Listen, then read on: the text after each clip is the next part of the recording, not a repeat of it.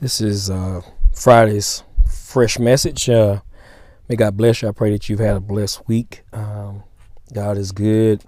This new year has been a blessing thus far, and we just thank God for all He's doing and all He's going to do. Before we get into the message, let us bow for a word of prayer wherever you might be. Lord, we thank you for this opportunity to come to share the message in which you've blessed me to share through the anointing of your Holy Spirit with us, your people who choose to listen in. We pray now for this message that it go forth through the airways and stream, that you get the honor, glory, and the praise. We thank you for this ministry. We thank you for this time. We thank you for all those who listen. And we pray that souls might be touched, hearts might be encouraged, and lives might be changed when you get all the honor, glory, and the praise. All of you and none of me. It's in Jesus' name we pray. Amen. The message will be coming from Mark, the Gospel according to Mark chapter 16, verses 1-8. I'll be reading from the Christian Standard Version of the Bible, the Holman Christian Standard Version of the Bible. And it reads, beginning at verse 1-8. When the Sabbath was over, Mary Magdalene, Mary the mother of James, and Salome bought spices so that they could go and anoint him. Very early in the morning on the first day of the week, they went to the tomb at sunrise.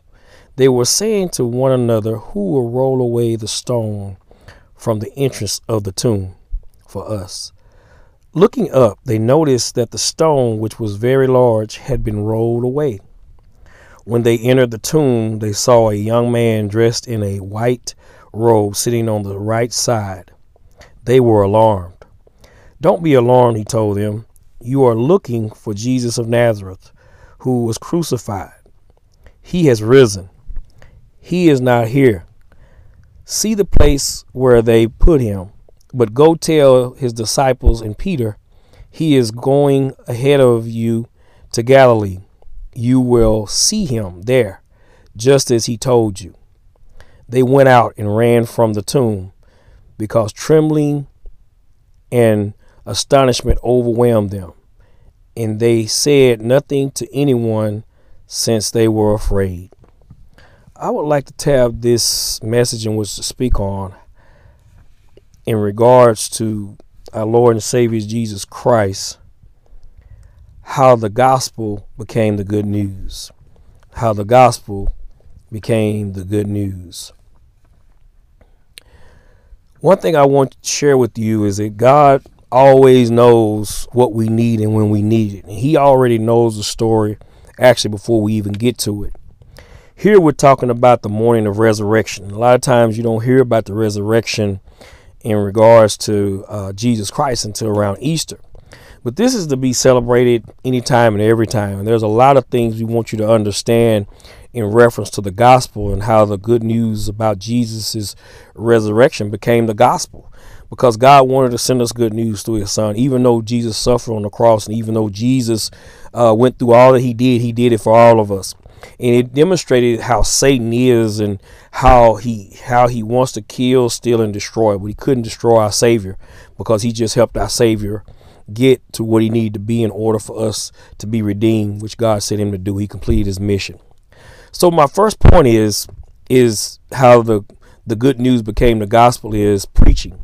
You see, Jesus was preaching the gospel to all those who would listen, and he would draw masses because he was speaking with God's authority, because he was all God and all man. So his authority drew people. And a lot of times we don't understand God is drawing us through the preaching. So anytime you hear the word of God going forth and it's sound doctrine, it's the Holy Spirit that's in you, that's telling you, that's guiding you and trying to draw you closer to God.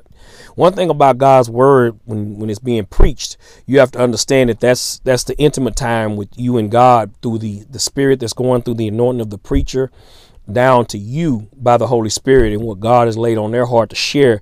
And it's given to you in an applicable way. That way you might receive what God is saying to you through that vessel that's being utilized to share whatever it is that's being shared, as long as it's according to the word of God. We have to understand that God orchestrated this. And Paul even says in a letter in one of the epistles later on, he said through the foolishness of preaching. But at the end, the Bible says, how can they hear without a preacher? And how can he preach without unless he be sent? So you have to understand that when God's anointing is placed on the preacher, and he's sharing the word of God, your job as a Christian is to validate through scripture what he's saying, and then understand that the preaching needs to be sound. It needs to be coming from the word. What he's saying needs to be applicable to the word, unless he identifies or the teacher identifies, he or she's teaching, that it comes to you and you realize it's just strictly philosophy or it's their opinion. As long as they identify that, then you're in good shape. But when their opinion becomes like their doctrine, you have to be very careful. Notice here in the text, when they went, they were already wondering who's going to roll back the stone. But when they got there, there was already someone, a young man there dressed. It says in verse 5, when they entered the tomb, they saw a young man dressed in a white robe sitting on the right side. They were alarmed. "Don't be afraid," he said. "You are looking for Jesus of Nazareth, who was crucified. He is risen. He is not here. See the place where they put him." See, that's the good news. Jesus wasn't there. He had already told them that he was going to rise. He already had shared with the disciples that things were going to happen, but on the third day he was going to get up. And we have to understand that when the preaching is going forward, we have to understand that it's being delivered by the Holy Spirit through the vessel. And because guess what? We all are human, so we all have to die. But God uses man to demonstrate according to his word what he needs done. You see, the definition of preaching in the secular world is the delivery of a sermon or religious address to an assembly or group of people, typically in a church. See, the definition alone doesn't justify what it is. It's the gift of God that he gives to man with his anointing, with his blessing, for it truly to be of God. True preaching comes from God, because Jesus is the greatest preacher, because he's the one who demonstrated preacher. Prior to that, the prophets would share what God's message was to the people, but Jesus came and he was all God, the word of God, and all man that became flesh for our sake, so that way we might receive what God has for us to say and to know. So how dare we go through and act like the preaching is just man and not validate what he's saying to make sure that the Holy Spirit is dealing with him and preaching a sound doctrine according to the word of God. So the second point I want to bring in, how the good news became the gospel, is the death at the cross. You see, Jesus, first thing is Jesus died to bring us near to God. He had to do that. He had to sacrifice a lamb. You have to understand sometimes that when Jesus was walking earth, the custom was with the Jews were the only promised people. So therefore, in order for Jesus to say everyone, the Jews had to reject him, and he had to die for the Jews and for the Greek and for all of us as Gentiles, so that way we could be redeemed. So it's very, very, very critical that Jesus did it this way. 1 Peter 3:18 says this: "Christ died for sins once for all, the righteous for the righteous, unrighteous, to bring you to God." See, it's for you. It's for us individually. It's up to us to receive this blessing that his death on the cross was in our place, so that way we might receive eternal life through what Jesus' efforts were. The second thing in reference to the death sin at the cross, the death sin, meaning that sin was on the cross. So that's why we have to honor the cross. Jesus died to reveal God's character. You see, Romans 3:25-26 says this: "Jesus also died to prove the justice of God." God presented Christ as a sacrifice of atonement to demonstrate his justice. Understand, Jesus had to become sin in order for God to forgive it, because Jesus' blood did not have any sin. Yes, he was tempted. Yes, he dealt with the struggles and the strains that we go through. Yes, he did this, but he did not sin. And he completed the mission that God sent him on, was to share God's love and show God's character, meaning his genuine concern for all people. That's why he healed. That's why he demonstrated power. That's why he also shared the word. That's why he went to the synagogue. He kept every custom.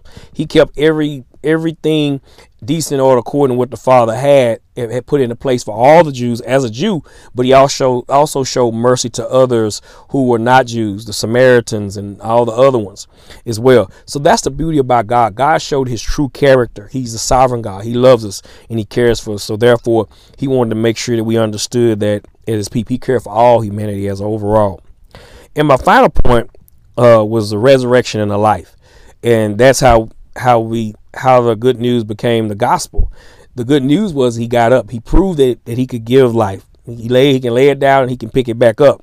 So he proved that. So that's very significant here, because notice in verse 7, as we pick back up, he says, "But go tell the disciples and Peter, He is going ahead of you to Galilee. You will see him there just as he told you.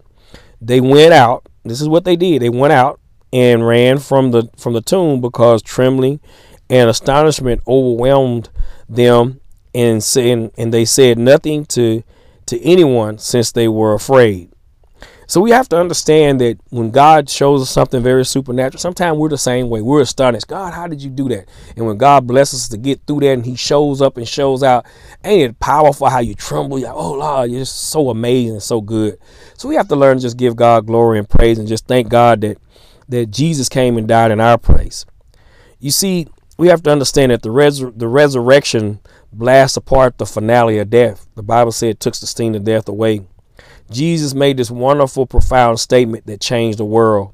And that's found in John chapter 11:25, where it says, I am the resurrection and the life. He who believes in me, though he may die, shall live. He shall live. See, that's a beautiful thing. We have to face a physical death, but we don't have to face a spiritual death. And God has a new body, a new culture waiting on us, where we'll be residing with him forever. Because that's the beauty of the resurrection. That's where we put our great hope, is in the resurrection of Jesus Christ. So that's why those of us who believe, we must continue on this journey and thank God for the good news that we find in the Bible, that our Lord and Savior came and died a substitute death. That way we may have a way to conquer sin, because it's only through him that we can be saved. So maybe I'm talking to someone that is not saved. If you're not saved and you listen to this, all you have to do is say, Lord, forgive me of my sins and my shortcomings. And Father God, as you forgive me, I need a Savior. And I believe and trust that Jesus did die on the cross. And I need him to come into my heart, into my life. And I need to get on this Christian walk. And I believe this Christian faith. At that point, when you ask God for forgiveness and you repent of those sins, and then you ask for Christ Jesus to come into your heart and you receive him as your Lord and Savior, God gives you the Holy Spirit, gives you that gift. And then at that point, you start your Christian experience. You begin, because it's a supernatural relationship that starts at that time. And understand, if you're not in a church, find a pastor, find someone to get under that's going to preach you true sound doctrine. Surround yourself with people that God would have you to have. Pray on your friends, pray on your family, pray over those who come into your life, and make sure they're speaking some Christ into it, and then develop your Christian walk from there. But make sure you're around sound doctrine, and make sure you're around sound teaching that connects you with the Word of God, and then you can grow from there. And this is the key to how the good news became the gospel. Is knowing that Jesus went to the cross with no sin, was between two criminals who deserved what they were getting. And one of them said, you know, Lord, remember me when you get to paradise. And he told that one, this day thou shalt be with me in paradise. And that's what he's saying to you that are not saved. He wants you to repent and be remembered and be with him in paradise. And the other one, he mocked Christ and didn't receive him. But thank God he got up on the third day to show that he has the power to lay down his life and bring it back up. And he has the power to bring us up with him. And one day, those of us who are saved, we understand we'll be with him forever, ever, eternal life. But while we're on this side, let's continue to go out and share the good news and understand that God put this here for us to know that he has all power in heaven and earth. And he sent us a Savior to bless us and keep us. But he also sent us the Comforter, known as the Holy Ghost, he blesses us once we receive Christ Jesus to guide us and keep us in this life. I pray that this message has been a blessing to you. This is your Friday's First Message. May God bless you. Have a blessed week. Thank you.